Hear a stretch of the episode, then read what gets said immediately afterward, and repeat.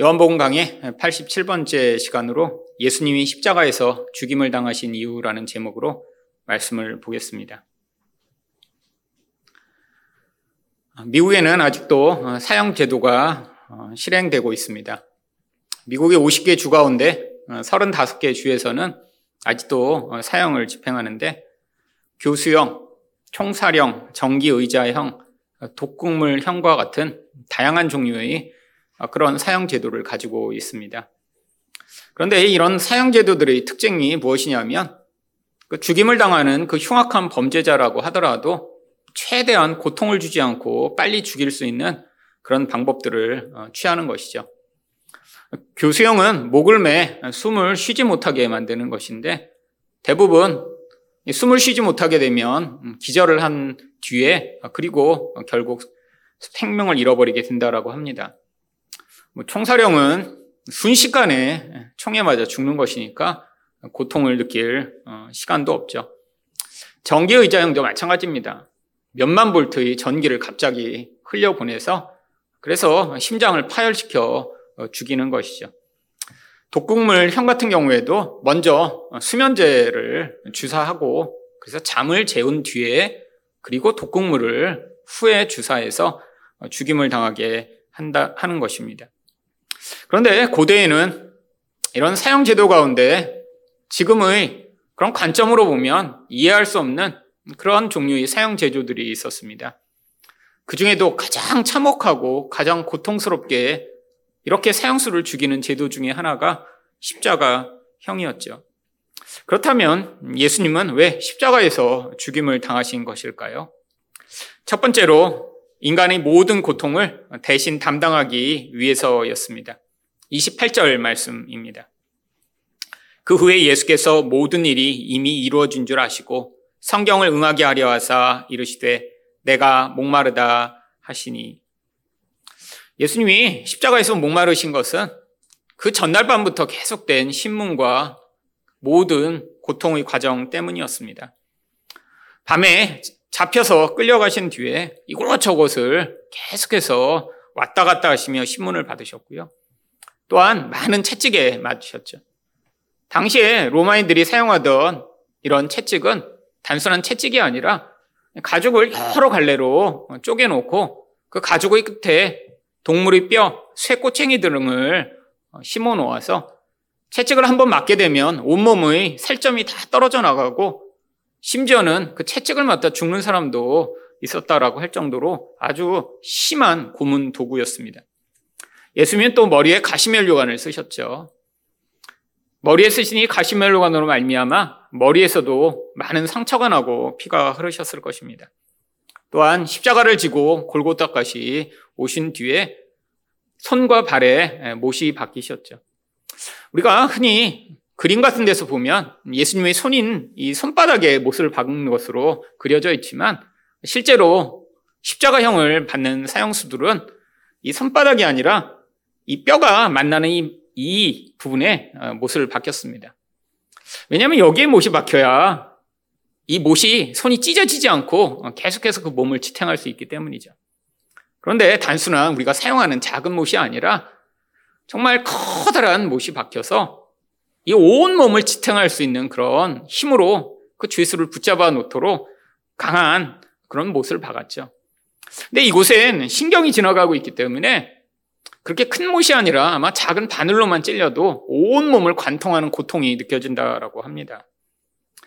여러분, 이런 상태로 십자가에 매달려 있었으니까 아마 온 몸에서 피가 많이 흘렀을 것이고요. 또 그 몸을 지탱하기 위해 계속 힘을 쓰다가 지금 모든 그 고통으로 말미암는 그 목마름을 느끼신 것이죠.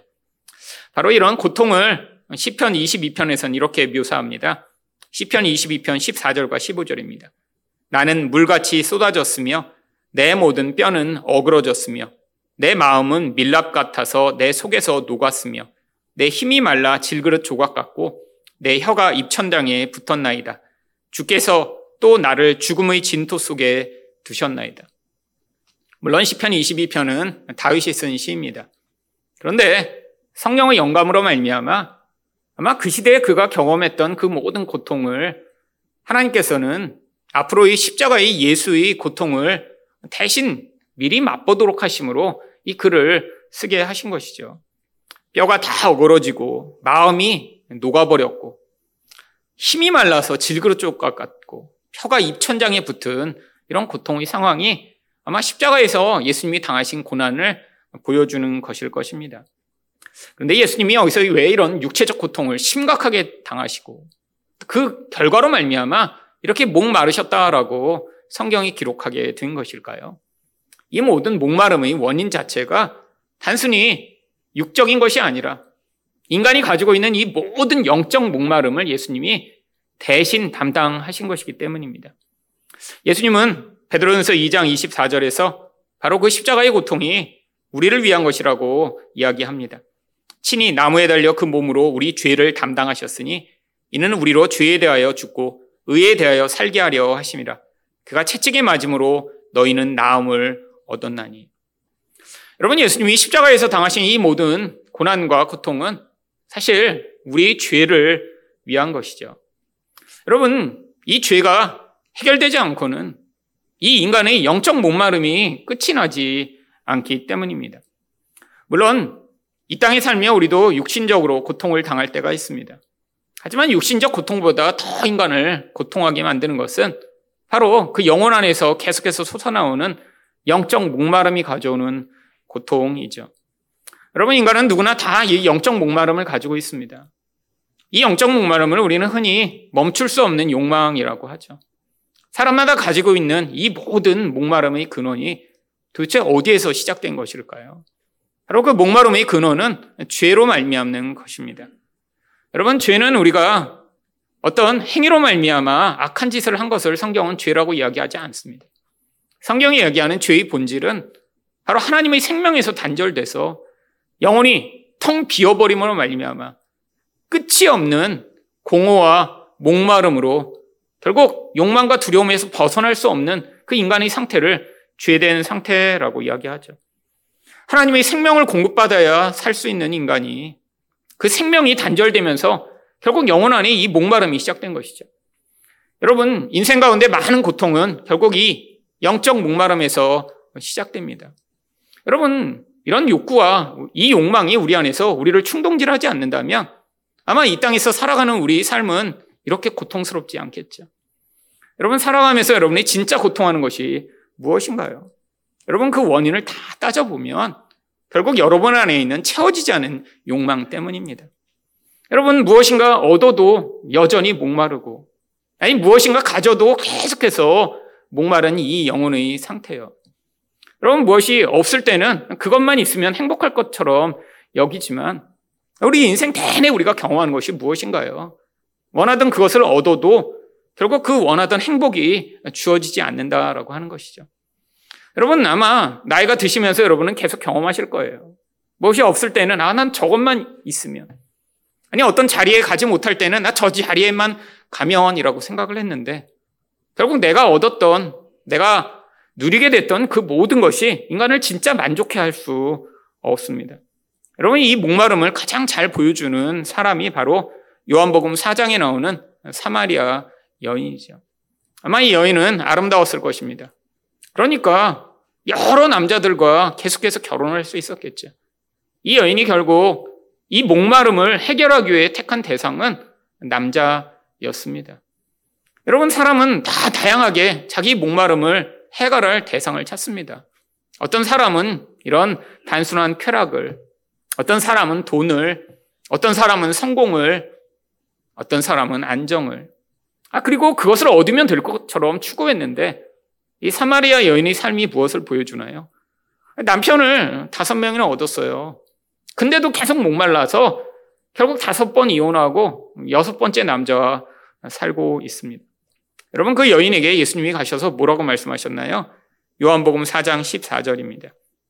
내가 주는 물을 마시는 자는 영원히 목마르지 아니하리니 내가 주는 물은 그 속에서 영생하도록 솟아나는 샘물이 되리라.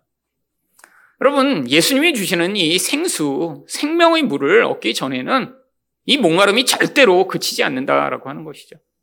여러분, 근데 이 목마름을 해갈케 할 이 생수가 어떻게 얻어질 수 있나요? 결국 예수님이 우리를 대신하여 십자가에서 목마르심으로 말미암아 그 고통을 대신 담당하심으로 말미암아 우리에게 주어지는 것이죠.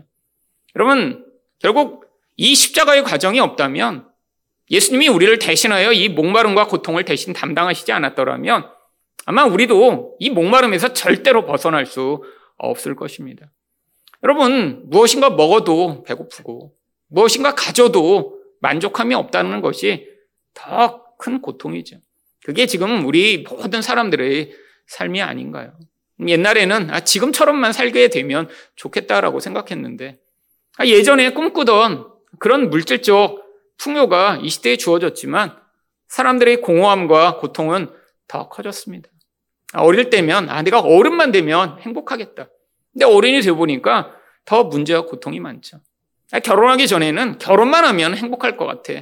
근데 결혼이 우리를 더 고통하게 만들고 더 목마르게 만듭니다. 아, 자식이 없는 사람이 자식을 낳으면, 아, 그러면 나는 행복할 것 같아.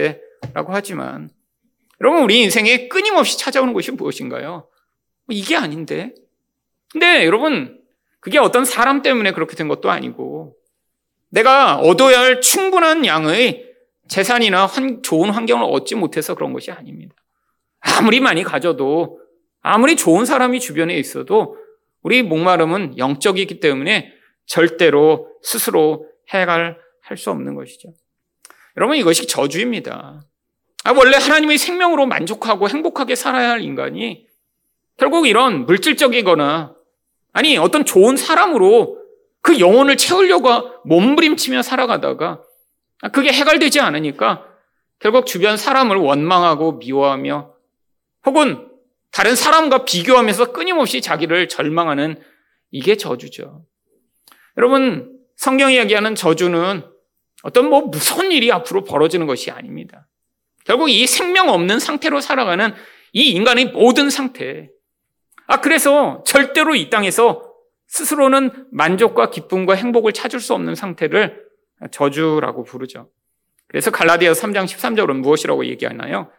그리스도께서 우리를 위하여 저주를 받은 바 되사 율법의 저주에서 우리를 속량하셨으니 기록된 바 나무에 달린 자마다 저주 아래 있는 자라 하였습니다. 여러분, 예수님이 고통하고 목마르신 이유가 바로 우리를 대신하여 이 나무에 달려 그 저주를 대신 담당하셨기 때문입니다.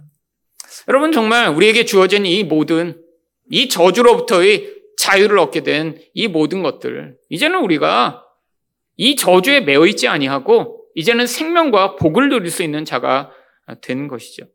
여러분 성경 이야기는 참된 복은 무엇인가요? 우리가 생각하는 그런 물질적이거나 그냥 내 상황과 주변 사람들이 다 좋고 편한 사람들이라 아무 갈등이 없는 것이 아닙니다.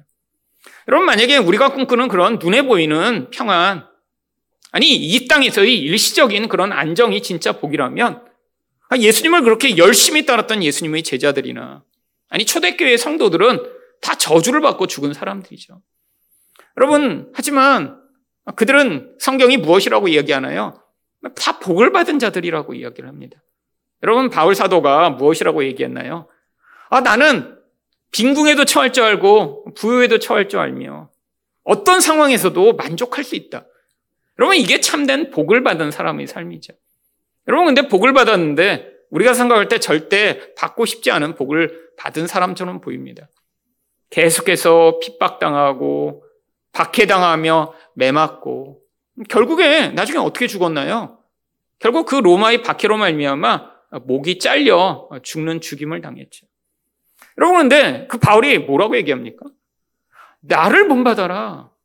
내가 살아가는 나의 삶이 가장 축복된 것이고 가장 풍성한 삶이며 가장 만족한 삶이니까 너희도 나처럼 살기를 원한다라고 이야기를 하죠. 여러분 바로 이것이 축복받은 사람들의 삶입니다. 세상이 눈에 보이는 환경에 영향받지 아니하고 다른 사람들에게 관계없이 하나님이 주신 그 복과 생명이 그 영혼 안에 흘러 넘치기 때문에 상황과 사람의 관계없이 만족하고 기쁠 수 있는 그런 사람들이요. 여러분은 우리 상황과 환경에 따라 우리 마음이 계속 요동한다면 아마 우리 마음은 1년 내내 일렁이는 파도처럼 계속해서 출렁거릴 것입니다. 여러분 작년 한 해를 한번 돌아보세요. 사람 때문에 얼마나 우리 마음이 많이 요동했나요? 아니, 환경 때문에 또 얼마나 많이 요동했나요? 근데 올해도 그렇지 않을 것이라는 보장이 있나요? 여러분, 우리 모든 만족과 기쁨이 상황과 사람에 달려 있다면 아마 올해도 계속해서 출렁이며 흔들리고 요동할 것입니다. 여러분, 근데 진짜 우리를 힘들게 하는 것이 무엇인가요? 아니, 환율이 갑자기 오르거나, 주식이 갑자기 내리거나, 아, 이런 집값이 내리는 이런 상황이 우리를 힘들고 또 우리 마음 가운데 어떠한 영향력을 미치는 것인가요?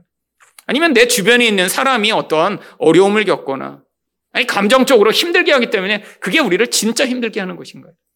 아닙니다. 여러분, 진짜 힘든 원인은 우리 마음이 그 영향력을 받기 때문에 요동하고 출렁이는 것이죠. 여러분, 만약에 우리 안에서 이 영향력을 받아 계속해서 요동하고 출렁이는 이 중심 자체가 온전하게 예수님으로 말미암아 체험을 받는다면 아마 우리가 사람과 환경에 의존되어 있는 우리의 이 근원적 본질이 지금보다 훨씬 더 풍요하고 온전케 될 것입니다.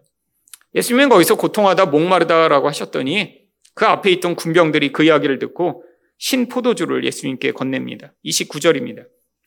거기 신포도주가 가득히 담긴 그릇이 있는지라 사람들이 신포도주를 적신 해면을 우슬초에 메어 예수의 입에 대니 이 신포도주는 아주 싸구려 술을 이야기합니다. 물과 포도주를 적정하게 섞어서 그냥 물을 마시기보다는 이렇게 좋지 않은 물 대신에 마시던 고대의 음료수 같은 것이었죠. 아마 이 군병들이 목을 축이기 위해 사다 놓은 것인데 예수님이 거기서 십자가에 매달려 너무 고통하며 목마르다고 했더니 그들이 그것을 찍어서 예수님께 주었죠. 성경에 보면 예수님이 포도주를 마시지 않은 것처럼 이야기하시는데 그것은 몰약을 탄 포도주를 이야기하는 것입니다. 마태복음 27장 34절입니다. 쓸개 탄 포도주를 예수께 주어 마시게 하려 하였더니 예수께서 맛보시고 마시고자 하지 아니하시더라. 이것은 십자가에 매달기 전에 몰약이라고 하는 이런 마취제 성분이 든 약을 타서 이 죄수들이 거기서 더 오랫동안 견디도록 이 포도주를 주고자 한 것이죠. 근데 예수님은 그걸 거부하셨습니다. 왜죠? 모든 고통을 그대로 다 담당하시고자요. 예수님이 이제 그 신포도주를 맛보신 뒤에 그리고 영원히 떠나가십니다. 30절 말씀입니다. 예수께서 신포도주를 받으신 후에 이르시되 다 이루었다 하시고 머리를 숙이니 영원히 떠나가시니라.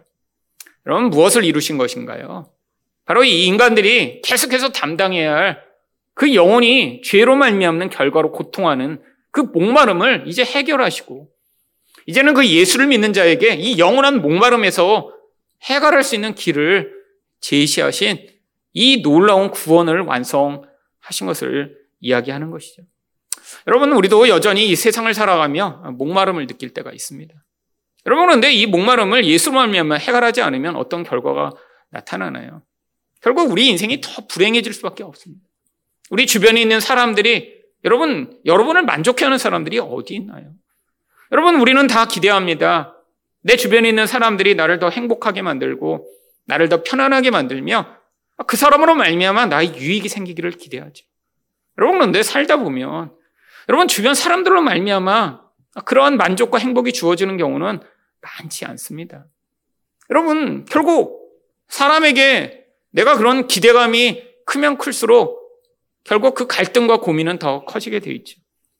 여러분 여러분이 생각하는 수준의 그런 좋은 환경과 상황을 누리며 살 수 있는 사람이 얼마나 될까요? 여러분 아주 소수만이 누릴 수 있는 것입니다. 여러분 그럴 수밖에 없죠. 여러분 지금도 1%가 안 되는 사람이 전 세계의 부의 50%가 넘는 부를 소유하고 있습니다. 그 사람들은 내가 원하는 수준의 그런 환경과 삶을 살 수 있겠죠. 나머지 사람들은 다 어떻게 해요? 다 기대는 하고 꿈은 꾸지만 그런 삶과 그런 환경을 가질 수 없습니다. 아, 문제는 그것들을 바라보기 시작하는 순간에 우리 영혼은 더 목마르고 더 고통하게 되는 것이죠. 여러분 2010년도에 영국의 신경제재단이라는 곳에서 전 세계 나라들이 국민 행복 지수를 발표했습니다. 근데 그때 아주 의외의 결과가 나왔습니다. 저쪽 인도 위에 있는 부탄이라는 나라가 있는데 그 부탄이라는 나라가 이 국민 행복 지수 발표에서 1등을 했습니다. 근데 그 나라의 국민 소득이 2,000불이 안 돼요. 그 나라는 뭐 산 위에 지어 이렇게 있는 나라라 유일한 경제 수단이 외부에서 관광객이 오는 것입니다. 근데 관광객이 많이 올 수도 없어요. 나라가 영향을 받고 오염될 수 있다고 그래서 1년에 만 명만 관광객을 받습니다. 그러니까 진짜 가난한 나라예요. 여러분 10년 전이라고 해도 한국이 뭐 2만 불이 넘던 때니까 10분의 1도 안 되는 수준으로 살고 있는 것이죠. 그래서 그때부터 전 세계에 이 부탄이라는 나라가 세계에서 가장 행복한 나라로 알려졌습니다. 심지어는 이 부탄의 관광 장관까지 나와갖고 계속 동영상으로 우리나라가 세계에서 제일 행복하다 광고하기 시작했어요. 그런데 2017년에 유엔에서 또 세계 행복 보고서를 발표했는데 아, 그때는 순위가 바뀌었습니다. 7년밖에 안 지났어요. 그런데 이 유엔에서 발표한 이 행복 지수가 전 세계에 통계가 있는 158개국을 대상으로 어, 조사를 했는데 이 부탄이 몇 위를 했을까요? 7년 전에 1위였는데. 한국이 그 조사에서 그때 57위를 했습니다. 157개국 중에 57위. 여러분, 부탄이 근데 7년 뒤에 조사한 이 결과에서 97위를 했습니다. 97위. 이 부탄이랑 비슷한 순위에 있는 나라가 베트남, 소말리아, 뭐 이런 나라들이 있어요. 그럼 사람들이 의아하게 생각했습니다. 뭐 물론 조사의 기준이 약간 달라지긴 했어요. 그래도 어떻게 이렇게 차이 날 수가 있지? 10년 동안, 10년도 되지 않은 동안에 무슨 일이 벌어진 줄 아세요? 인터넷과 스마트폰이 보급되기 시작했습니다. 2010년도까지 부탄에는 인터넷이 없었습니다. 산속에 있는 나라고요. 아주 소수만이 인터넷을 사용할 수 있었고 스마트폰이 없었어요. 2010년까지. 근데 그동안에 인터넷이 깔리기 시작했고요. 전 국민한테 그 7년 동안 스마트폰이 보급되기 시작했습니다. 부탄이라는 산골에 살면서도 이제 전 세계 사람들이 어떻게 사는지를 다 볼 수 있게 된 거예요. 그러면서 사람들이 어떻게 됐냐면, 야, 나는 이거 정말 찢어지게 가난한 삶이잖아.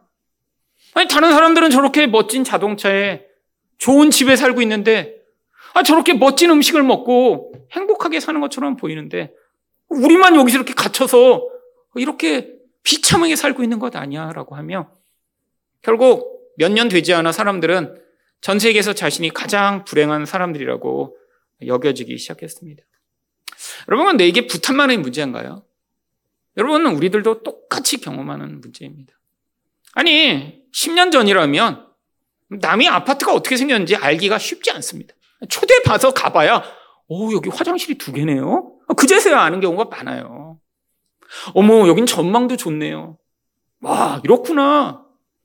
그럼 그렇게 하지 않고는 알 수 있는 방법이 잘 없잖아요. 여러분, 지금은 어떻게 됐나요? 유튜브만 여시면 모든 아파트의 전망이며 뷰가 다 소개해주는 사람들이 다 있습니다. 여러분, 살면서 100억짜리 아파트, 진짜 가볼 일이 있을까요? 100억짜리 아파트 사시는 분 있으면 연락 좀 주세요. 한번 구경 가게. 주변에 100억 아파트 사는 사람 제가 아는 사람이 없어요. 그러니까 죽을 때까지 못 가보는 게 당연한데 어떻게 생긴지는 저는 다 저도 다 봤습니다. 저도 봤어요. 어디서요? 인터넷에서 다 있더라고요. 여러분 사람들이 꿈꾸고 열망하는 것이 다 인터넷에 있습니다. 좋은 자동차요? 새로운 자동차만 나오면 이 자동차 촉감이 어떤지 단추를 누르면 무슨 소리까지 나는지까지 다 해주는 유튜버가 수없이 많이 있습니다. 아니 옷이요? 심지어는 다른 사람이 평생 입어보지 못하는 옷을 대신 사서 입어주는 하울이라는 걸 하는 사람들이 유튜브에 수없이 많죠. 여러분, 결국 뭘 하고 있는 건가요? 사람들의 영혼 안의 욕망을 계속해서 부추기는 일들을 하는 이 시대가 되었습니다. 아니, 옛날엔 그렇게 좋은 게 있는 줄 몰랐어요. 아니, 그렇게 좋은 세상이 있는 줄 몰랐어요. 아니, 그렇게 멋진 게 있는 세상이라는 것을 알지 못했어요. 그런데 지금은 내가 가질 수는 없지만, 우리도 다 뭐는 있나요? 보는 눈은 있잖아요. 좋은지 압니다. 아, 저도 돈은 없지만 좋은 아파트 보면, 야, 훨씬 좋아 보이네. 좋은 자동차 보면, 야, 멋지네. 할 수 있는 눈은 있죠. 여러분, 이게 우리에게 뭘 가져오나요? 결국 비교의식과 불만족을 더 커지게 만들죠. 여러분, 이게 어른들만의 문제가 아니라 이제 아이들에게는 너무 심각한 문제가 되었습니다. 다 그렇게 살고 싶거든요. 다른 사람이 꿈꾸는 그 삶을 살고 싶고, 나도 더 풍요한 삶을 살고 싶고, 나도 더 잘난 존재가 되고 싶고. 여러분, 그런데 이렇게 더 잘난 존재가 돼서 내가 원하는 모든 것들을 누리며 살고 싶은 이 욕망의 근원이 무엇인가요? 이게 단순한 욕심이 아니라 영혼이 공허하기 때문에 그 공허를 채워 나를 하나님처럼 만들고자 하는 죄성에서 비롯된 결과입니다. 여러분, 꿈꿔도 그 꿈을 열심히 꾸니까 이루어진다라고 이야기하는 사람들이 있었어요. 간절하게 꿈을 꾸며 그것들을 추구하면 얻을 수 있다라고 속이는 사람들이 수없이 많죠. 여러분, 그것들을 꿈꾸면 정말 이루게 되나요? 아니, 심지어는 기도를 열심히 하면 하나님이 꿈꾸는 100억짜리 집에 살게 해주시고, 10억짜리 자동차를 타게 해주시며, 아니, 남들이 꿈꾸는 그런 멋진 삶을 살게 해주시는 그런 하나님이 존재하기는 하시나요? 여러분, 이런 거짓말이 너무나 팽배한 이 시대 가운데 우리 안에 예수로 말미암아 우리 근원적인 욕망이 해결되지 못하면 결국 우리뿐 아니라 우리 자녀 세대는 점차 이 시대의 풍요와 거짓말에 속아 참된 만족과 기쁨을 알지 못한 채로 끊임없는 욕망의 채워지지 않으로 알미암는 고통 가운데 인생을 살게 되어 있습니다. 여러분 우리도 다 목마르죠. 여러분 이 땅을 살며 목마른 것이 정상입니다. 하나님이 그런데 우리에게 이 세상을 살며 그 목마름 속에서 예수 그리스도가 주시는 생수가 얼마나 귀하고 가치 있는가를 맛보도록 하나님이 그 목마름의 과정을 지나가게 하시는 것이죠. 여러분, 목마르지 않다면 아마 예수 그리스도를 통해 얻게 되는 이 생명이 진짜 귀하다는 것들을 경험하지 못할 것입니다. 여러분, 인생 가운데 여러분이 목마르셨나요? 아니, 무엇인가 좋은 것으로 내 영혼을 채우고자 해봤는데, 아, 그것이 채워지지 않아. 그 갈증과 그 목마름으로 고민해 보셨나요? 아니, 좋은 남편과 좋은 아내도 만나봤고, 아, 아이도 멋지게 키워봤고, 아니, 좋은 것이라는 것들을 가져봤는데도 여전히 영혼이 공허하며 외롭고 목마르고 계신가요? 여러분 그 목마름으로 말미암아 이제 예수를 찾으라고 하나님이 여러분에게 그 목마름의 과정을 허용하고 계신 것이죠.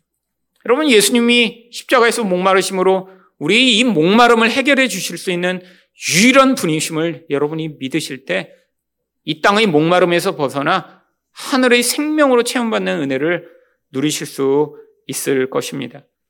두 번째로 왜 예수님은 십자가에서 죽임을 당하신 것일까요?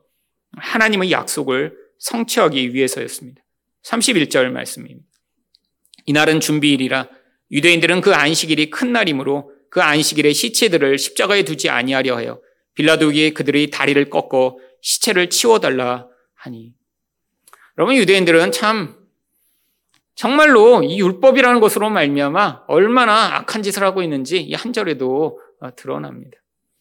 아니 이렇게 예수를 십자가에 못 박아 죽여놓고 그들이 지키는 안식일을 거룩하게 만들기 위해 안식일에 시체를 매달아 놓지 않고자 빨리 그 사형수들을 죽여달라고 요청하죠.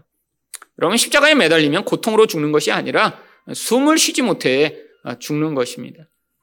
여러분 매달려서 이 팔이 늘어지게 되면 이 어깨뼈와 이 가슴뼈가 이 폐를 누르기 때문에 숨을 쉴 수가 없다고 그래요. 근데 사람이 숨을 못 쉬면 그냥 참다가 죽나요? 억지로라도 이 팔을 끌어당겨 갖고 조금의 숨이라도 다 쉬는 거예요. 근데 이게 얼마나 고통스러워요. 그러니까 다시 힘이 빠지니까 내려가니까 그동안 숨을 못 쉬는 거예요. 여러분, 그런데 인간이 얼마나 끈질긴지 고대 기록에 의하면 그 십자가에서 이 일을 일주일 동안 하고 있었던 사람도 있었다고 합니다. 그러니까 정말 잔인한 형벌이죠. 금방 죽는 게 아니에요. 매달려서 정말 그 고통스러운 일을 일주일 내내 몇 분마다 반복하다가 결국엔 나중엔 더 이상 그렇게 할 수 없는 힘이 빠져 죽는 것이죠. 그러니까 죽이려고 그러면 이 무릎을 몽치라고 하는 커다란 이 새 몽둥이를 가지고 이 무릎뼈를 박살을 내버립니다. 여러분 이렇게 끌어당기는데 이 다리 힘으로 살짝 올리는 거예요. 이걸 이거 끓이면서 다리도 못이 박혔는데 근데 여기 무릎이 부러져 버리면 어떻게 되겠어요? 무릎을 들어 올리지 못하니까 그대로 이렇게 쭉 내려가서 숨이 막혀서 죽게 되는 것입니다. 결국 그래서 일찍 다리를 꺾어 죽여달라고 하니까 32절에서 무슨 일이 있었나요? 군인들이 가서 예수와 함께 못 박힌 첫째 사람과 또 그 다른 사람의 다리를 꺾고 아, 지금 이 옆에 두 강도가 매달렸는데 이 두 강도는 지금 아직 힘이 남아 있습니다. 그래서 계속 이러면서 숨을 쉬고 있는 거예요. 다리를 그러니까 몽치로 쳐갖고 부러뜨려 버립니다. 그런데 33절에서는 예수께 이르러서는 이미 죽으신 것을 보고 다리를 꺾지 아니하고 여러분 이때가 예수님이 십자가에 매달리신 지가 6시간이 지났을 때였습니다. 그 전날 밤부터 많은 고통을 당하셨기에 채찍에 맞아서 온 몸이 아스러질 정도로 그렇게 고통을 당하셨기에 아마 이 6시간의 시간도 간신히 버티신 뒤에 돌아가신 것이죠. 그래서 다리를 꺾지 않습니다. 대신에 진짜 죽었나 확인하기 위해 34절에서 그 중 한 군인이 창으로 옆구리를 찌르니 곧 피와 물이 나오더라. 여러분, 이게 예수님이 지금 높은 곳에 매달리고 있었기 때문에 이 군병이 밑에서 이렇게 창으로 푹 찌르면 이 가슴이 뚫고 들어간 창이 아마 예수님이 심장을 뚫고 들어간 것으로 보입니다. 그래서 심장에서 흘러나온 피와 이 폐 부분에 모여있던 물이 같이 쏟아져 나온 것을 보여주고 있는 것이죠. 이것이 무엇인가요? 35절을 보시면 이를 본 자가 증언하였으니 그 증언이 참이라 그가 자기의 말하는 것이 참인 줄 알고 너희로 믿게 하려 함이니라. 무슨 증언이 참이라고 하는 것이죠? 여러분 당시에 많은 사람들이 예수님이 진짜 죽지 않았다. 기절한 것을 지금 잠깐 이렇게 무덤에 놔뒀었는데 기절했다 살아난 거야라고 주장하던 사람들이 있었습니다. 여러분 그래서 그거를 지금 본 사람이 증언하는 거예요. 심장이 뚫려서 거기에서 피와 물이 다 흘러나온 걸 진짜 봤다. 예수님은 진짜 돌아가셨기 때문에 그래서 다리가 꺾여지지 않은 것이다라고 증언함으로 예수가 진짜 십자가에서 돌아가셨다라는 사실이 증거로 써 있는 것이죠. 여러분, 그런데 이 모든 일이 이미 성경에 오래전에 예언이 되어 있었습니다. 36절과 37절을 보시면 이 일이 일어난 것은 그 뼈가 하나도 꺾이지 아니하리라 한 성경을 응하게 하려 함이라. 또 다른 성경에 그들이 그 찌른 자를 보리라 하였느니라. 여러분, 아, 성경에 뼈가 꺾이지 않고 결국 사람들이 예수를 찌른 자를 보게 될 것이라는 이런 예언이 성경에 있었다라고 이야기를 하고 있죠. 여러분, 예수님이 십자가에 달려 죽으시는 이 과정에서 성경을 응하게 하려 이 모든 것이 기록되었다라는 구절이 반복해서 등장합니다. 아니, 왜 이렇게 반복해 등장하는 것일까요? 여러분, 하나님이 이 예수 그리스도를 십자가에 달아 죽게 하시는 이 모든 것이 하나님의 구원 계획 안에서 오랫동안 준비된 것임을 보여주고자 하는 것입니다. 여러분, 우연히 어떤 사건이 벌어지다가 예수님이 십자가에 달리신 것이 아니에요. 구약의 모세 시대부터 나무에 달린 자는 저주를 받았다라고 하는 이 하나님의 심판의 선포를 미리 하심으로 결국 역사를 주관하셔서 예수님이 이렇게 십자가에서 가장 비참하고 고통스럽게 죽임을 당하시도록 하신 것이죠. 근데 왜 또 이렇게 예수님이 피를 흘리면서 죽임을 당하셨어야 하나요? 여러분, 이 피로 말미암아만 우리 모든 죄가 씻어질 수 있기 때문입니다. 여러분, 그래서 구약에서 바로 이 6월절 어린 양 또한 그 피로 말미암아 죽임을 당할 자가 구원을 얻게 되는 이야기가 미리 기록된 것이죠. 출애굽기 12장 21절과 22절을 보시면 모세가 이스라엘 모든 장로를 불러서 그들에게 이르되 너희는 나가서 너희 가족대로 어린 양을 택하여 유월절 양으로 잡고 우슬초 묶음을 가져다가 그릇에 담은 피에 적셔서 그 피를 문 인방과 좌우 설주에 뿌리고 아침까지 한 사람도 자기 집 문 밖에 나가지 말라. 여러분 수천 년 전에 바로 이 피로 말미암아 이말 심판에서 어떻게 구원받는지를 하나님이 이 유월절 사건을 통해 미리 보여주신 것이죠. 그때도 이 양을 뼈를 꺾지 말라고 하십니다. 출애굽기 12장 46절입니다. 한 집에서 먹되 그 고기를 조금도 집 밖으로 내지 말고 뼈도 꺾지 말지며. 여러분 왜 뼈를 꺾지 않나요? 이 온전한 제물로서 하나님께 바쳐지는 것임을 보여주는 것이죠. 근데 왜 피가 필요하죠? 이 피가 바로 생명을 이야기하기 때문입니다. 결국 하나님의 진노를 피하기 위해 이 가치 있는 생명이 대신 바쳐지지 않으면 안 되기 때문이죠. 그래서 결국 이 6월절 때 하나님이 이 애굽을 심판하시기 위해 어떤 일을 행하셨는지 출애굽기 12장 23절은 이렇게 이야기합니다.